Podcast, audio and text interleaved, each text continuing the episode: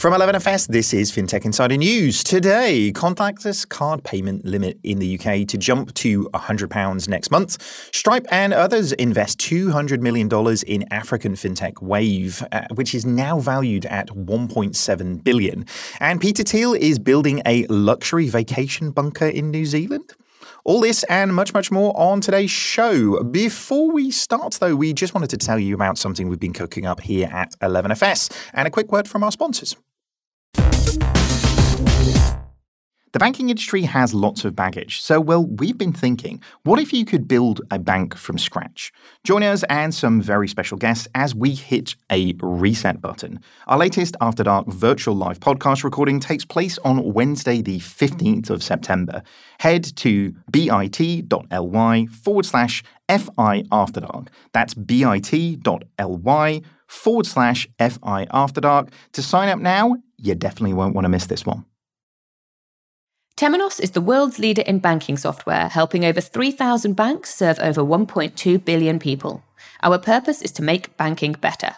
Together with our community, we make banks more successful, individuals better banked, and society better served. With our software, banks can create more human, differentiated digital experiences, hyper efficient business models to benefit the bank and their customers, and simplify and transform their back office. Our clients are the highest performing banks with cost income ratios which are twice better than the industry average. Learn more at temenos.com.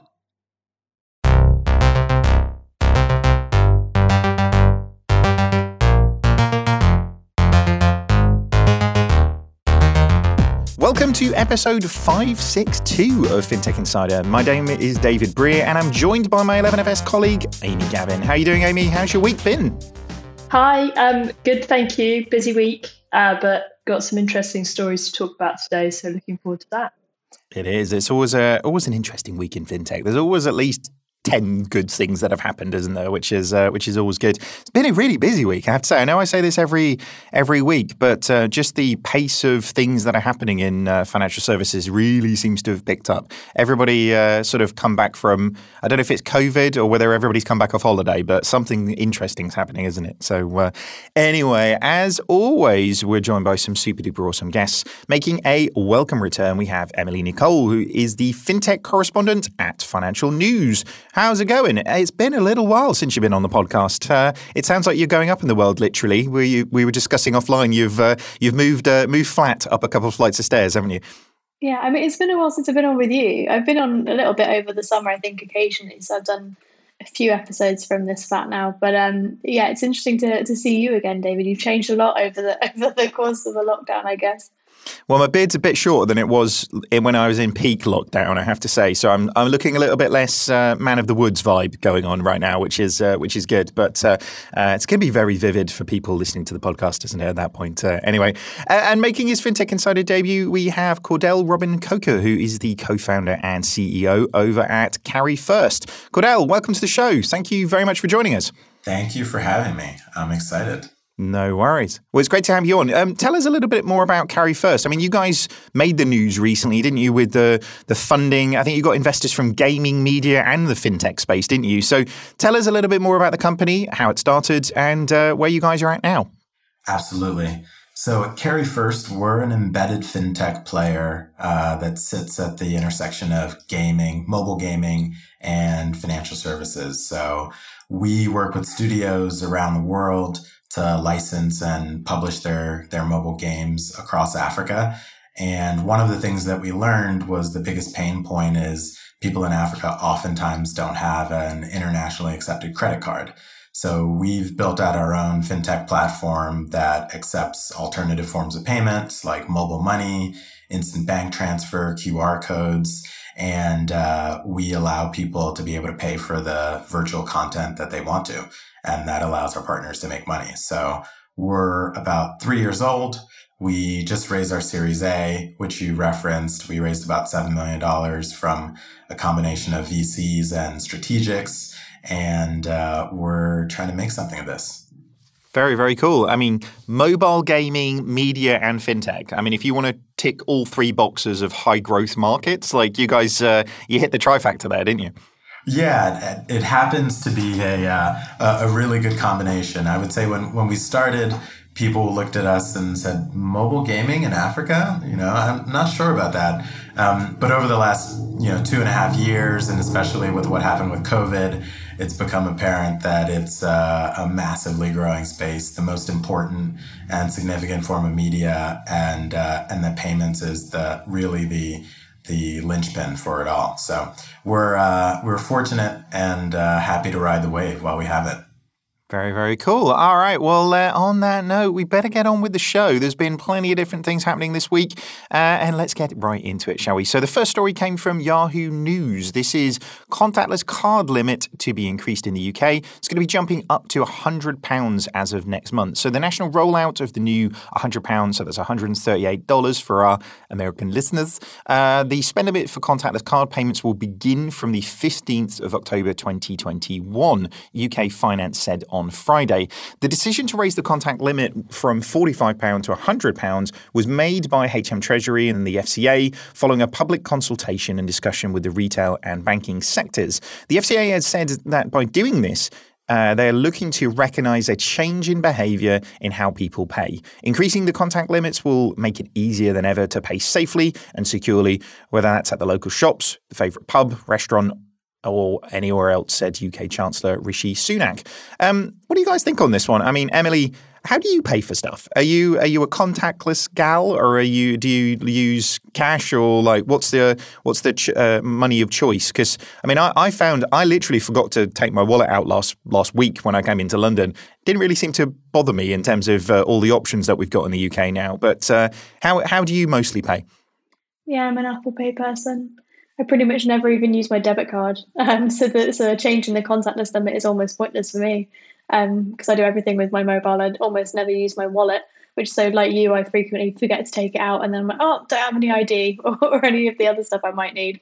Um, so like my first reaction to this was that well, this makes sense, right? Because obviously, if you're paying via a mobile payment, then there's no contactless limit at all. You can buy anything up to an entire computer using Apple Pay if you want to. So I was like, well, it makes sense. I mean, why wouldn't you do the same? Um, but then on second thought, you also do have a rise in, you have a lot more fraud when it comes to contactless because you're more likely to probably to lose your debit card than you might be to lose your phone. Um, and people can just use it. There's no biometric interface going on, so they can just tap wherever they want. Whereas, at least with my mobile, it's scanning my face or my fingerprint. Um, so that is, I guess, a little bit more concerning on, on that side of things as well. And also RFID fraud, you know, it, there's always the risk. At least I've heard of it anyway. I've not seen it happen before, but where you could just have your card nearby and someone can come close enough with a reader and scan it that way. Um, I don't know whether that's the the conspiracy theorist in me, um, but that would then again make me nervous if they were to make raise it much higher than than something smaller like forty five pound. It is interesting, isn't it? On that on that note, I mean, at what point do we start seeing you know these things to be you know we can see mag stripes be toggleable. I'm not sure toggleable is a word, but let's go with it uh, on uh, uh, within people's apps and whatnot. But you know, at what point does contactless actually become a you know an option for people and an option people want to opt out of? I know we've, as to your point, Emily, we've seen the um, you know the people having wallets with uh, tinfoil around them to try and stop people you know patting them on the bum and taking fifty pounds. But uh, I guess the risk of that goes up, doesn't it, with the the limits changing? A- Amy, what, what do you think on this one? Is this a is this just a, a sign of things to come in terms of the the limiting increasing and therefore being you know appropriate to more everyday spend uh, limits that people are seeing, or you know, do you think there's something wider to this? Yeah, I think um, the first thing that I thought about this was that there'd been relatively little noise around it. If I think that when the contactless limit changed from 30 to 45, it felt like everyone was talking about it and debating it. And actually, 45 to 100, quite significant and there's been a lot less conversation about it. But I think it raises the interesting question as well around how high are people willing to, to take it with a contactless limit? Because as Emily says, there's no upper limit on um, Apple Pay or Google Pay, but but thanks to the biometrics, you feel a lot more safer doing it. So um, yeah, I suppose it's how high that would that limit go, and at what point do people feel uncomfortable paying for something with with contactless payments? But hundred pounds, it, it will be interesting to see, you know, how how quick, how um, much time until the next increase. Mm. Uh, uh, what I'll do off the back of this actually is try and have a bit of a dig into what was the fraud numbers off the back of contactless because I mean theoretically you know doubling the amount could double the the chances of, of fraud taking place. But uh, I'll go and have a little bit of a research on that one off after the show. Cordel, um, how do you pay most frequently? I mean, I guess if uh, if you're really investing in uh, so heavily from your perspective in mobile, then I reckon the answer is going to be mobile, right? But uh, um, how do you mostly pay? That's that would be a good assumption, but I'm I'm pretty old school personally. I, I still use cards, um, and I do use a, a lot of contactless um, because it's it's just convenient. I think this is actually a, a, really interesting and notable move. There's a, I think, mis, misallocated quote to Benjamin Franklin uh, saying something like, those who would give up their freedom for their security deserve neither freedom nor security. Um, and with that said, I think it just goes to show that people fundamentally value convenience over security. Um, if I thought back, you know, five or six years ago when the chip was first introduced to the credit card, the idea was that it was a second layer of security where you had chip and pin and you would have to put in a second factor of authentication in order to be able to make a payment. Um, and now the idea that you don't have to have any authentication the merchant doesn't know who you are. They don't even know that you own the card and you can just sort of walk by and tap and go, um, is essentially the exact opposite. And, um, I think for users and for individuals that it, it's what they want. I'm surprised that regulators are essentially following in that direction because it opens up a lot of risk within the system. Um, but fundamentally, banks are really good at this. They uh, any fraud or chargebacks, they push back to the merchant. Um, and so I think they're happy because people make more purchases and uh, don't think much when they're doing transactions. People are happy because they can uh, don't have to think about it. And if someone steals their data or their information, they just get refunded. And so it's a it's it's an interesting transition, um, but one that I you know looking back uh, find a little bit surprising, but but cool. I think good for everyone. Cool. Well, it's a it's going to be a fascinating one to see if it leads to more and more people using it or not. And uh, definitely, as we hear more of that data, we'll we'll come back to you and talk to you about that one much more. All right, we better move on though. There's plenty of other stories to talk about. So f- next one was over on TechCrunch, which is Sequoia Heritage, Stripe, and others invest $200 million in African fintech Wave at a $1.7 billion valuation. Wave, a US and Senegalese based mobile money provider, has raised $200 million in a Series A round of funding. The investment is the largest ever Series A round for the region and values it, as I said, at $1.7 billion.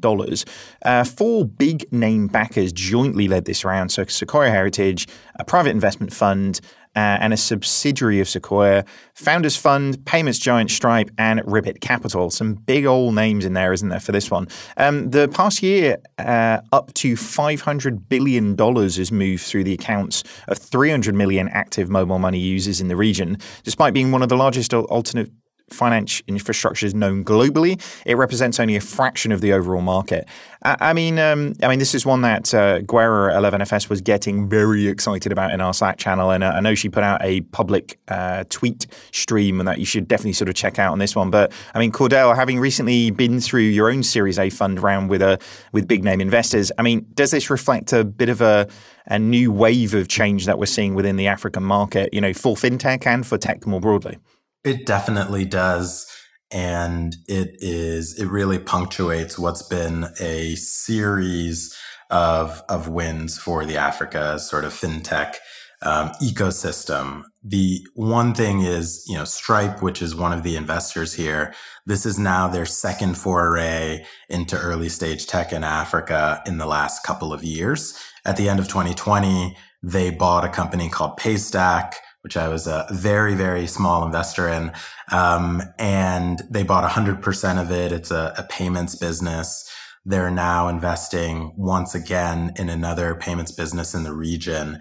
And um, I think it's it's really just a, a sign of the times. This year, I can think of probably four other major $50 million plus raises by African fintech players, um, punctuated by Flutterwave, which raised, I think, $170 million uh, from Tiger Global and Co. So I, I think it probably signifies a couple of things. One, tech is really hot globally. That's an obvious point. Two, I think fintech is really leading the way as far as where that capital wants to go and where they see the opportunity.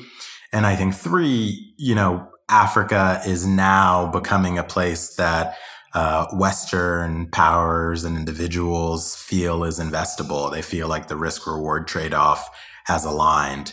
And that wasn't the case five years ago. It's, it's been really a phenomenon over the last 24 months.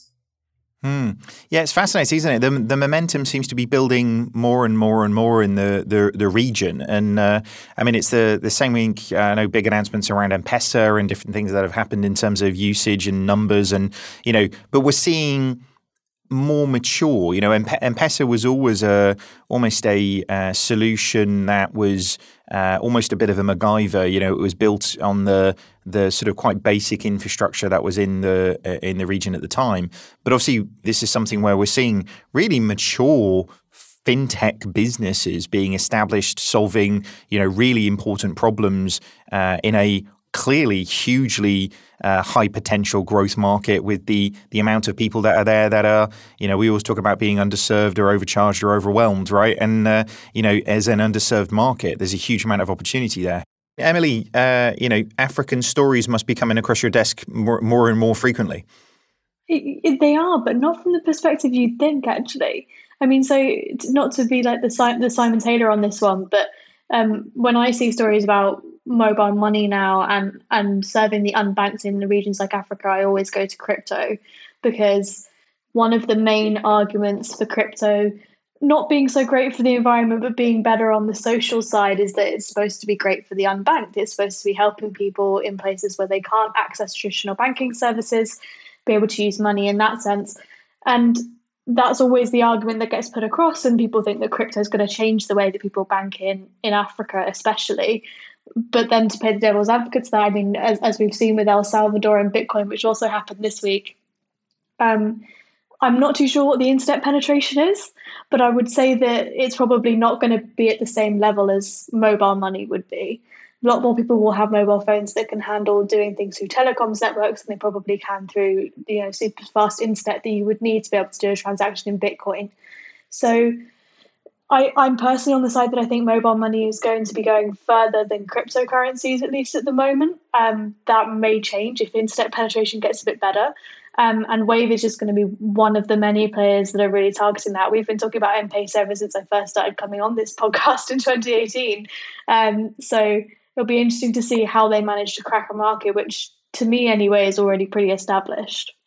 I love that. Um, firstly, I love that just randomly bringing up cryptocurrency is now called doing a Simon Taylor. Like I just that blockchain I feel, insider, really. exactly. I feel, I feel like we need to uh, we need to give Simon a little shout out and jingle on that one. But uh, um, but it but it is it is interesting. Do you know what, I've what I've found, and this is purely this is purely um, my traveling around in various different parts of Africa, is that actually there's better 4G. I mean, I had better 4G in the jungle in Rwanda than I do at my home in Norfolk. And actually, you know, when when actually I, I do think, and I know um, the World Bank and uh, the Bill and Melinda Gates Foundation have said this in the past as well. I know Kosta Peric uses this as a uh, a bit of a yardstick for um, for, for, for potential in the region, which is there is a definite correlation between inclusion and data connectivity from a mobile network perspective. And I do agree with you. I think actually as the the mobile connectivity gets better and better in more places, then actually there is the opportunity to bring people into the market. I think the the interesting thing is where, and Amy, you sort of touched on this a little bit, but it's not just about inclusion. These plays, it's it's actually much more sophisticated financial services products more akin to you know global challenger banks that we're kind of seeing being set up now. So, um, but again, look on this one, the the uh, whether they can uh, uh, you know really live up to such a, a significant valuation. Um, we'll definitely kind of get the the guys on from Wave to to talk about this a little bit more and and really understand what they're going to be doing uh, with all of the uh, the investment that they've got and and where they look to take the company next. But uh, on that note, we're going to have to take a little bit of a break. We'll be back with you shortly. There is a better way to hire internationally, and it starts with Deel. Everything from contract creation, record keeping, payments, and full time employment is all in one place for teams all over the world. Companies anywhere can hire compliantly everywhere thanks to Deel. It's payroll and compliance built for today's worldwide workforce. To learn more, visit Let's Deel forward slash 11FS. That's Let's Deel, D E E L dot com forward slash 11FS and redeem an exclusive offer of three months free when you hire a contractor and 20% for your first year when you hire an employee. FinTech Meetup is the world's largest FinTech meeting event. We're facilitating more than 30,000 meetings for 4,000 participants. It takes place online March 8th to the 10th, 2022. Join startups, established FinTechs, investors, banks and credit unions, media, analysts, and much, much more as they come together for partnership discussions, vendor presentations, investment pitches, and other meaningful collaborations. For more information and to get your ticket, go to www.fintechmeetup.com. Okay, uh, next story that we have is one that was over on Finextra. This is Point raises $46.5 million to give millennials a reward based alternative to credit cards.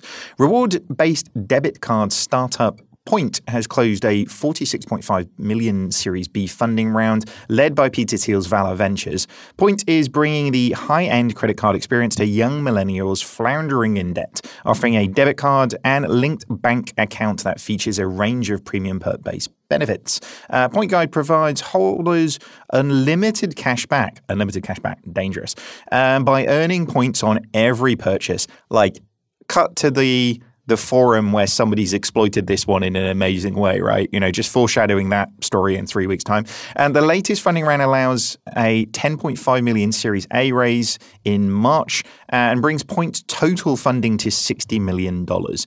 Um, super interesting. I mean, it's an interesting one, isn't it? I mean, I, I've sort of stopped hearing big banks go, we need a proposition for those young millennials. Like, and what do they do with their money? Um, so it's interesting that they've sort of come out and aimed it specifically at a millennial, you know, generation. But uh, Emily, what do you what do you think of of this one? Where I, I guess we're we're seeing more and more and more very targeted niche products being particularly successful. But what do you think with Point? Do you think there's a um, a, a, a niche here that's or unmet needs that they will meet? I mean, I think it's hard. It's a hard one to figure out, really, because rewards based debit products have really not been a thing in the UK, at least in any form of successful way. So it's hard to know whether or not teens and, and millennials would actually be into the idea of being able to track how many rewards they can get from their debit card. I think the biggest hill obviously will be the, the the move to try and push young people towards debit cards versus credit cards because credit cards are such a massive thing in the US and debit cards are kind of still a little bit of an unknown. I think if you think about the way you're exposed to banking first off is how your parents bank, right? And if your parents were always using credit cards, then you think, okay, well I'm going to get my first credit card at this age, etc.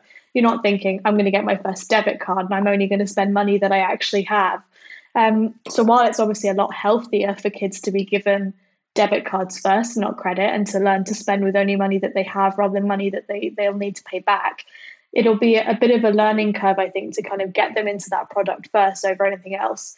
For me, though, if I think about the way that US people, young people in the US bank, um, and what products are available to them. It's always, you know, like Charlie D'Amelio holding up her debit card and trying to get all these new young influencers into becoming finfluencers. Um, and whether or not Point is going to have to go down that road, I mean, I'm, I'm not sure. Maybe they already have, but I'd say it's only a matter of time. Yeah, it's interesting. I, I wonder whether the products, I mean, the, the quotes that are coming out from Point CEO, so uh, Patrick Morawitz, I believe, um, we're so excited to announce our Series B funding. Um, Gen Z and millennials who've been massively underserved by legacy banking institutions with clunky debit cards and no rewards.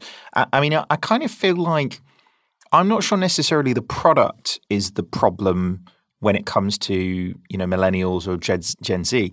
I just think it's the way it's talked about. Do you know what I mean? Like actually, people. I think the now that there is more choice, people have a choice to bank with people who talk to them in a, like a human or talk to them like a fuddy duddy bank type thing. And maybe that's going to be the difference between these ones. Actually, if you can just start talking to people like people, maybe that'll be a good enough cut through to actually get them to to bank with them rather than banking with, uh, as you say, uh, banking with who mum and dad did. But Amy, what do you what do you think on this one? Um, would a uh, I'm, you know, I'm. I don't think I'm stretching it too much to say you almost certainly are a millennial. I think you might. Are you Gen Z or are you a millennial? I'm a millennial. You're a millennial. Okay, so so would a bank, a current account, who gave you you know, talk to you in a little bit better way, but gave you premium features to, uh, as in cashback, uh, unlimited cashback, or rewards, would that be enough to get you to switch from who you bank with now? It's all about the cashback. I think that's what's interesting about this is that part of the offering is is cashback focused. And I'd be really interested to see if they actually manage to deliver on rewards that are appealing because I don't know about you, but I've always found myself to be very underwhelmed by the rewards that come with my credit card, whether that's some sort of um, hotel chain you've never heard of, or it tends to be brands that are relatively lesser known and also quite a mixed bag of rewards as well. So I think if they can really um, create an offering with rewards that are relevant and brands that you recognize, then I think they could stand to do quite well amongst, you know, millennials or or any any market really. But I think as well, what's important here is that I'm interested in the idea that millennials are tending to prefer debit card to credit card, and what's really driving that, and that whether um, recognizing that millennials want debit cards and pairing that with rewards could could mean that they understand their market quite well and and could be a success for them. Yeah, I mean that slightly flies in the face of, I guess, a lot of the statistics we've seen. I mean, nobody's using credit cards anymore because everybody's buying everything on bloody buy now, pay later, aren't they? You know, so so I wonder if actually we've just got a few more, you know, strings to our bow when it comes to purchasing power now. Um, but it's but it is interesting. I mean, the rewards seen more broadly, you know, particularly in the UK, is predicated on you know giving you a bunch of rewards that they sort of hope you don't use to a certain degree. You know, they bundle insurance products, or you know, it's the perception of value rather than necessarily the value, isn't it? I mean, it's interesting for for a startup to do uncapped cashback because even somebody like Amex will will cap it at certain rates uh, or a, a, and a monthly amount or anything without actually getting you to a point where you start paying for a, a card. So it's uh, it's interesting to see. But um, hey, uh, proof is always in the pudding, right? Let's uh, let's see how many people take this up. Let's see how, how many customers they acquire, uh, and see where we get to next on this one. I'm going to have to move us on because there's a lot of other stories for us to get through. But uh, the next story that we had was TechCrunch covered this, but it was in a lot of other places as well. Beijing want tech giants to shoulder more of social responsibilities. So, as of the 1st of September, users under the age of 18 are now limited to only one hour online gaming time. This is just bizarre. Like I, re- I, like I really, it was a good shout for have this one as the and finally at the end of the thing. So on Fridays, Saturdays, and Sundays between nine and uh, sorry eight p.m. and nine p.m. So people are only allowed to use uh, one hour of online gaming Friday, Saturday, and Sundays between 8 and 9. The stringent rules added to already tightening gaming policies for minors as the government blames video games for causing myopia as well as deteriorating mental and physical health. Uh, China has also pressured its tech behemoths to take on more social responsibilities, which includes respecting the workers' rights uh, in gig economy. Uh, last week, the Supreme People's Court of China declared the 996 schedule, that's the working 9 a.m. to 9 p.m. six days a week, which has pretty much been the, uh, I'll be honest, the, uh, the real um, driving engine of the Chinese economy uh, as illegal the declaration follows years of workers' resistance against the tech industry burnout culture, which is manifested in actions like GitHub's project listing companies practicing 996. Um, I tweeted uh, about this where I was like, it feels a little bit sometimes like it's sort of like a parent that's back, been backed into a corner with these things. You know, actually, the idea that you can in any way enforce this seems quite bizarre. But I mean, Emily, what, what do you think on this one? Is this um, is this sort of Big Brother going a little bit far, or is it the state stepping in where potentially? Uh, you know, we're talking about life-threatening illnesses. You know, we we I joke about the the physical impact, but we are seeing people's eyeballs sh- changing shape, aren't we, in China because of the amount of time they're spending on mobile phones or computer games? It's um, it's quite alarming. I mean, I'm not a parent myself, so I, I wouldn't have much of an insight into how, how much control that we have over kids these days and their screen time. But I know it's increasingly becoming a big debate. Um, Parmy Olson, who just moved to Bloomberg, wrote a very good column on that this week, so I encourage you to check that out. Um, but I think in this particular instance, it's you can never really say whether or not China is going too Big Brother because we all have have come to expect that from China. Um, it's the, the nature of, of, a of a communist regime, I guess, is that the, the belief is that they can do whatever they want to. If, if this is where they want to go, then they can, and the, the citizens should be expected to comply with the rules. Um, so therefore, we we wouldn't really know whether or not they managed to achieve this, I guess. Um, but as a kid who frequently spent nights staying up under my duvet with my DS playing Pokemon um, and hoping I didn't get caught by my mum, um, I, I wouldn't say that. I think probably the kids will find a way around it, right?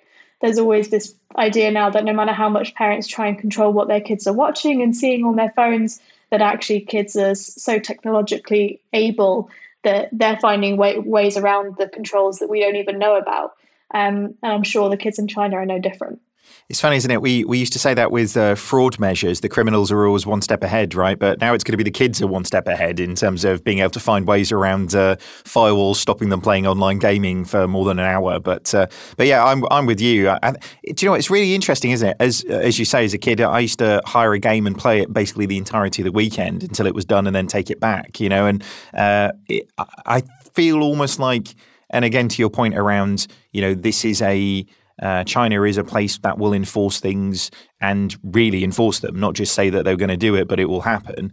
Um, it makes you it makes you wonder how they will enforce this one, sort of to a certain degree. Can you imagine uh, somebody knocking on the front door and uh, uh Mrs. Nicolle, uh, we have uh, an understanding that your daughter's been playing her DS too much. Um, you know, like the the enforcement's going to be a bit of a challenge, but. Cordel, well, I, I, don't know if you were a gamer when you were a kid, but how do you see this one being Im- implemented? I, I definitely was a gamer. I, I played thousands of hours of um, PS2 and PS3. Um, and at, at, some point, you know, had to transition to, to becoming what I thought was an adult. And now I've made my way back to gaming. So it's slightly paradoxical. I, I'm not sure how they're going to try and enforce this, but I do know that they're going to put an immense amount of pressure on the major gaming companies themselves. Um, in China, you have, you know, two or three behemoths, including Tencent, which is, you know, on par with a, with a Facebook or an Apple as far as its scope and reach.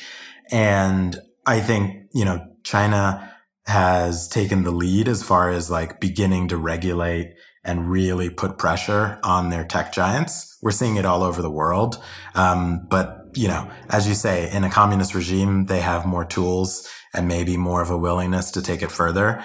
Um, so I, I, think they may be able to do it. They they banned Didi from from all app stores after they went public on a on a U.S. listing, and and they had advised them not to. So um, there are some draconian measures that that can be taken, and and and maybe.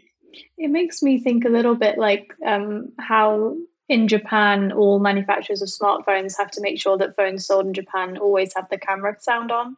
So when you take pictures, there's no, even if your phone's on silent, it will still make that camera snap noise when you take a picture.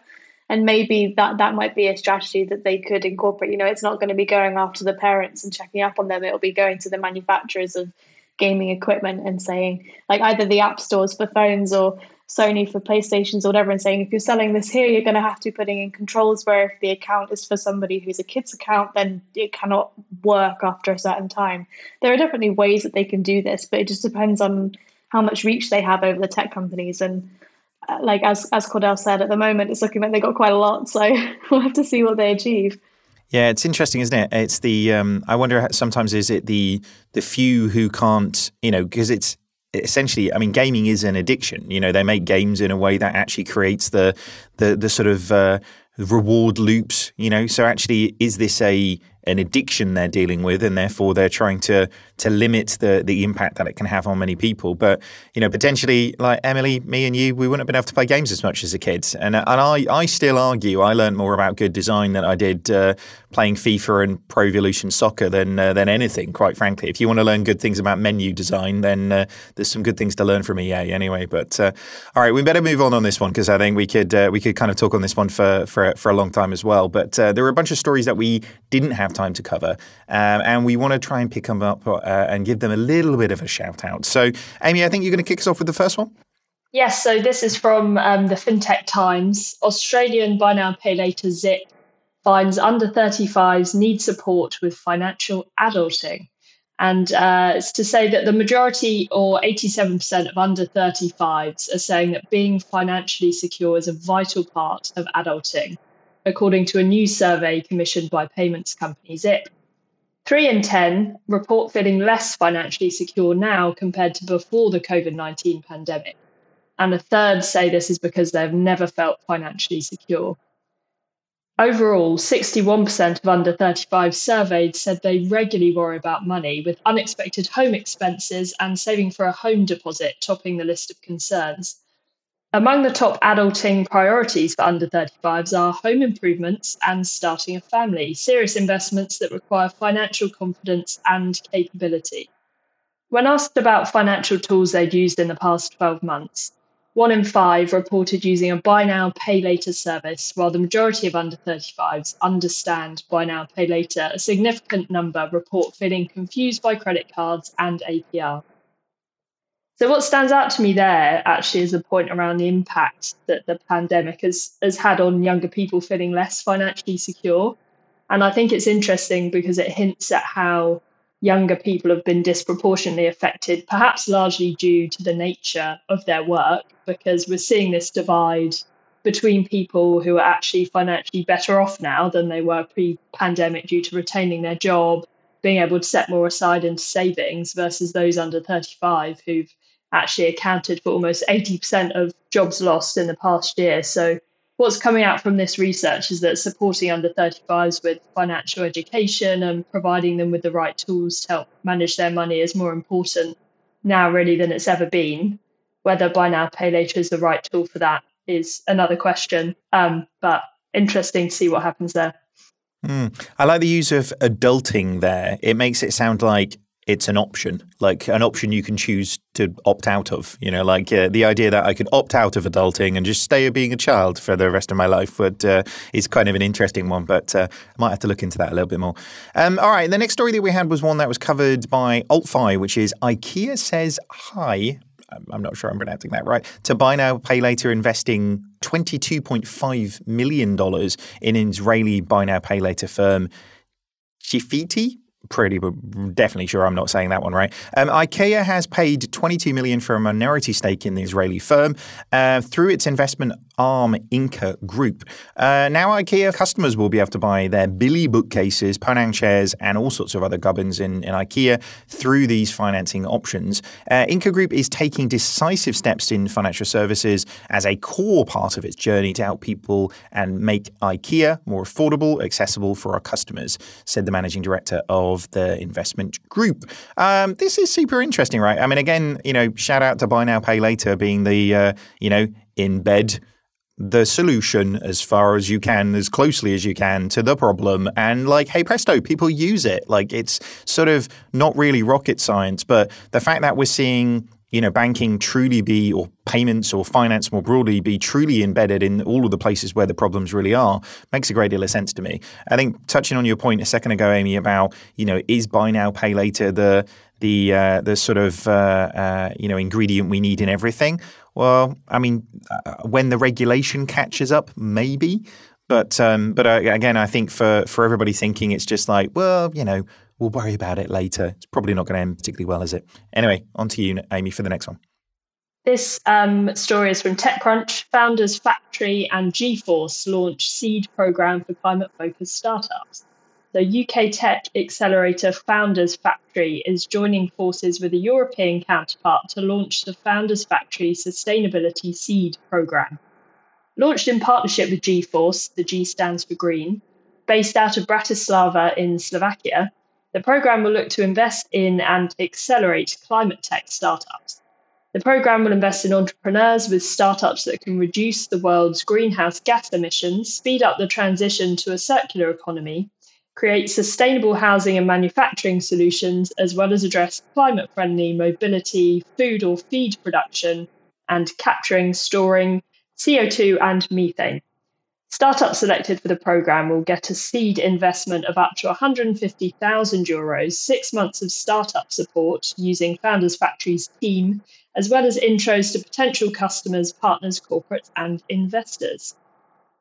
I mean, it's incredibly timely as climate focused and ESG um, are very hot topics right now, and there's huge potential for innovation. I think the market's still very much um, in its infancy. I, I, don't think this is purely limited to financial services, actually, from from that description. Um, but overall, it's a smart move uh, to base the program in Europe rather than the UK, and to bring in a European partner to help get the program off the ground, as this will um, or should give them access to a much wider pool of startups, and potentially also enable them to take advantage of um, some of the EU grant programs that exist to help companies um, in this space. So, all in all, um, an exciting initiative. Yeah, I really agree. It's going to be interesting to see, again, as I've said a number of times through this, it's going to be interesting to see the take up, isn't it? But uh, makes a great deal of sense for all, everybody involved, doesn't it? All right, well, that brings us back and uh, to the last story that we have for, for the day. Uh, Peter Thiel is building a luxury vacation bunker in New Zealand. So the multi billionaire co founder of PayPal, Palantir, uh, continues his quest to build a techno capitalist fiefdom that's a mouthful, really is. Uh, capable of withstanding society's impending eco collapse down in New Zealand. Six years after purchasing 193 hectares of land in Dampier Bay, Thiel's company Second Star Limited has filed paperwork to begin construction of an 11 room luxury lodge. Um, 11 room luxury lodge, that's quite difficult to say as well. The designs are by Kengo Kuma, who is uh, behind the Tokyo Olympic Stadiums, uh, and features various different things that you would need for up to 30 occupants to withstand in the impending doom of uh, some sort of um, post-apocalyptic world is clearly what he's planning for. But um, in a post-apocalyptic world, I just want lots of cans of vegetables and potentially a baseball bat. But he's going for a small meditation pod, a library, a theatre lounge, and enough spa spaces for 30 people. That's quite impressive, isn't it? I have to say. I feel like I'm meeting, I'm sort of mingling with the wrong people at this point, Emily. Like, I really need to uh, step up my A game to be invited to the uh, the party after the world has ended, essentially. But uh, what what do you think to this one? Is is this just what you do when you've got billions of pounds? You you know buy a massive plot and plan for the downfall of the world, or uh, is there something uh, mentally going on here? Yeah, I mean, I guess this is the the next version of Richard Branson's Private Island, right? When you're a billionaire and you've got money to spend, you need somewhere to go and hole up when you're hiding from everybody because you said something wrong. And Peter Thiel does that quite frequently. Um, but I'm not surprised in New Zealand. He's a big fan of Lord of the Rings. Palantir, his his fund is named after a Lord of the Rings um, item, and he's also got a few others as well with Lord of the Rings names. So um, the fact that he wants to bed down in the countryside where it's all been filmed and and have his small meditation pod and spas it doesn't really surprise me very much. But yeah, it's interesting to see what billionaires spend their money on, really, isn't it? It is. Hobbit fantasies. Do you know what? I enjoyed the movies. Didn't decide I wanted to be a hobbit and go to New Zealand and buy, you know, buy and build a bunker. I just enjoyed the movies for what they were. But uh, you know, clearly billionaires they live a different life, don't they? But uh, Amy, I mean, I guess look, post pandemic, having uh, you know the, the the retreats to be able to withstand those things in luxury. If you've got the money, it's probably edging your bets, isn't it? Now that one of them's happened, we're going to see more and more and more of these things happen, aren't they? So you might as well ride it out in luxury, haven't you? I think it's disappointing that the meditation pod is small. I think if you've got 193 hectares of land, you could have you could have a great big meditation pod if you wanted it. That's that's true. That is very very true. And if not, if we've not learned any lessons today, I think if you're going to have a meditation pod, you might as well have a big meditation pod, haven't you? I think uh, if that's what we're learning. But uh, on that note, we really better wrap up because uh, we've gone long on a couple of the other stories, and I'm not sure you want to hear any more about that one, do you? So uh, that wraps up this week's news show. Uh, thank you so much for everybody for, for listening to this, and thank you so much to the guests for, for joining us. Emily, where can people learn a little bit more about you and all the good writing that you do? So you can read all my stories on fnlondon.com if you're a subscriber, um, and you can follow me on Twitter at Emily J Nicolle. Very cool. Cordel, where can people learn a little bit more about you and all the stuff you're up to? So the best place for me is LinkedIn uh, at Cordel RC and check out more about Carry1st at our website, uh, www.carry1st.com. Very, very cool. Uh, Amy, where can people learn more? Uh, same for me. Uh, LinkedIn is is the best place to get in touch with me. Very cool. Uh, me also. LinkedIn lurker mostly these days. Uh, thank you so much for listening. Join the conversation over on social media or email us on podcasts at 11fs.com. Thank you very much for listening, everybody. Goodbye.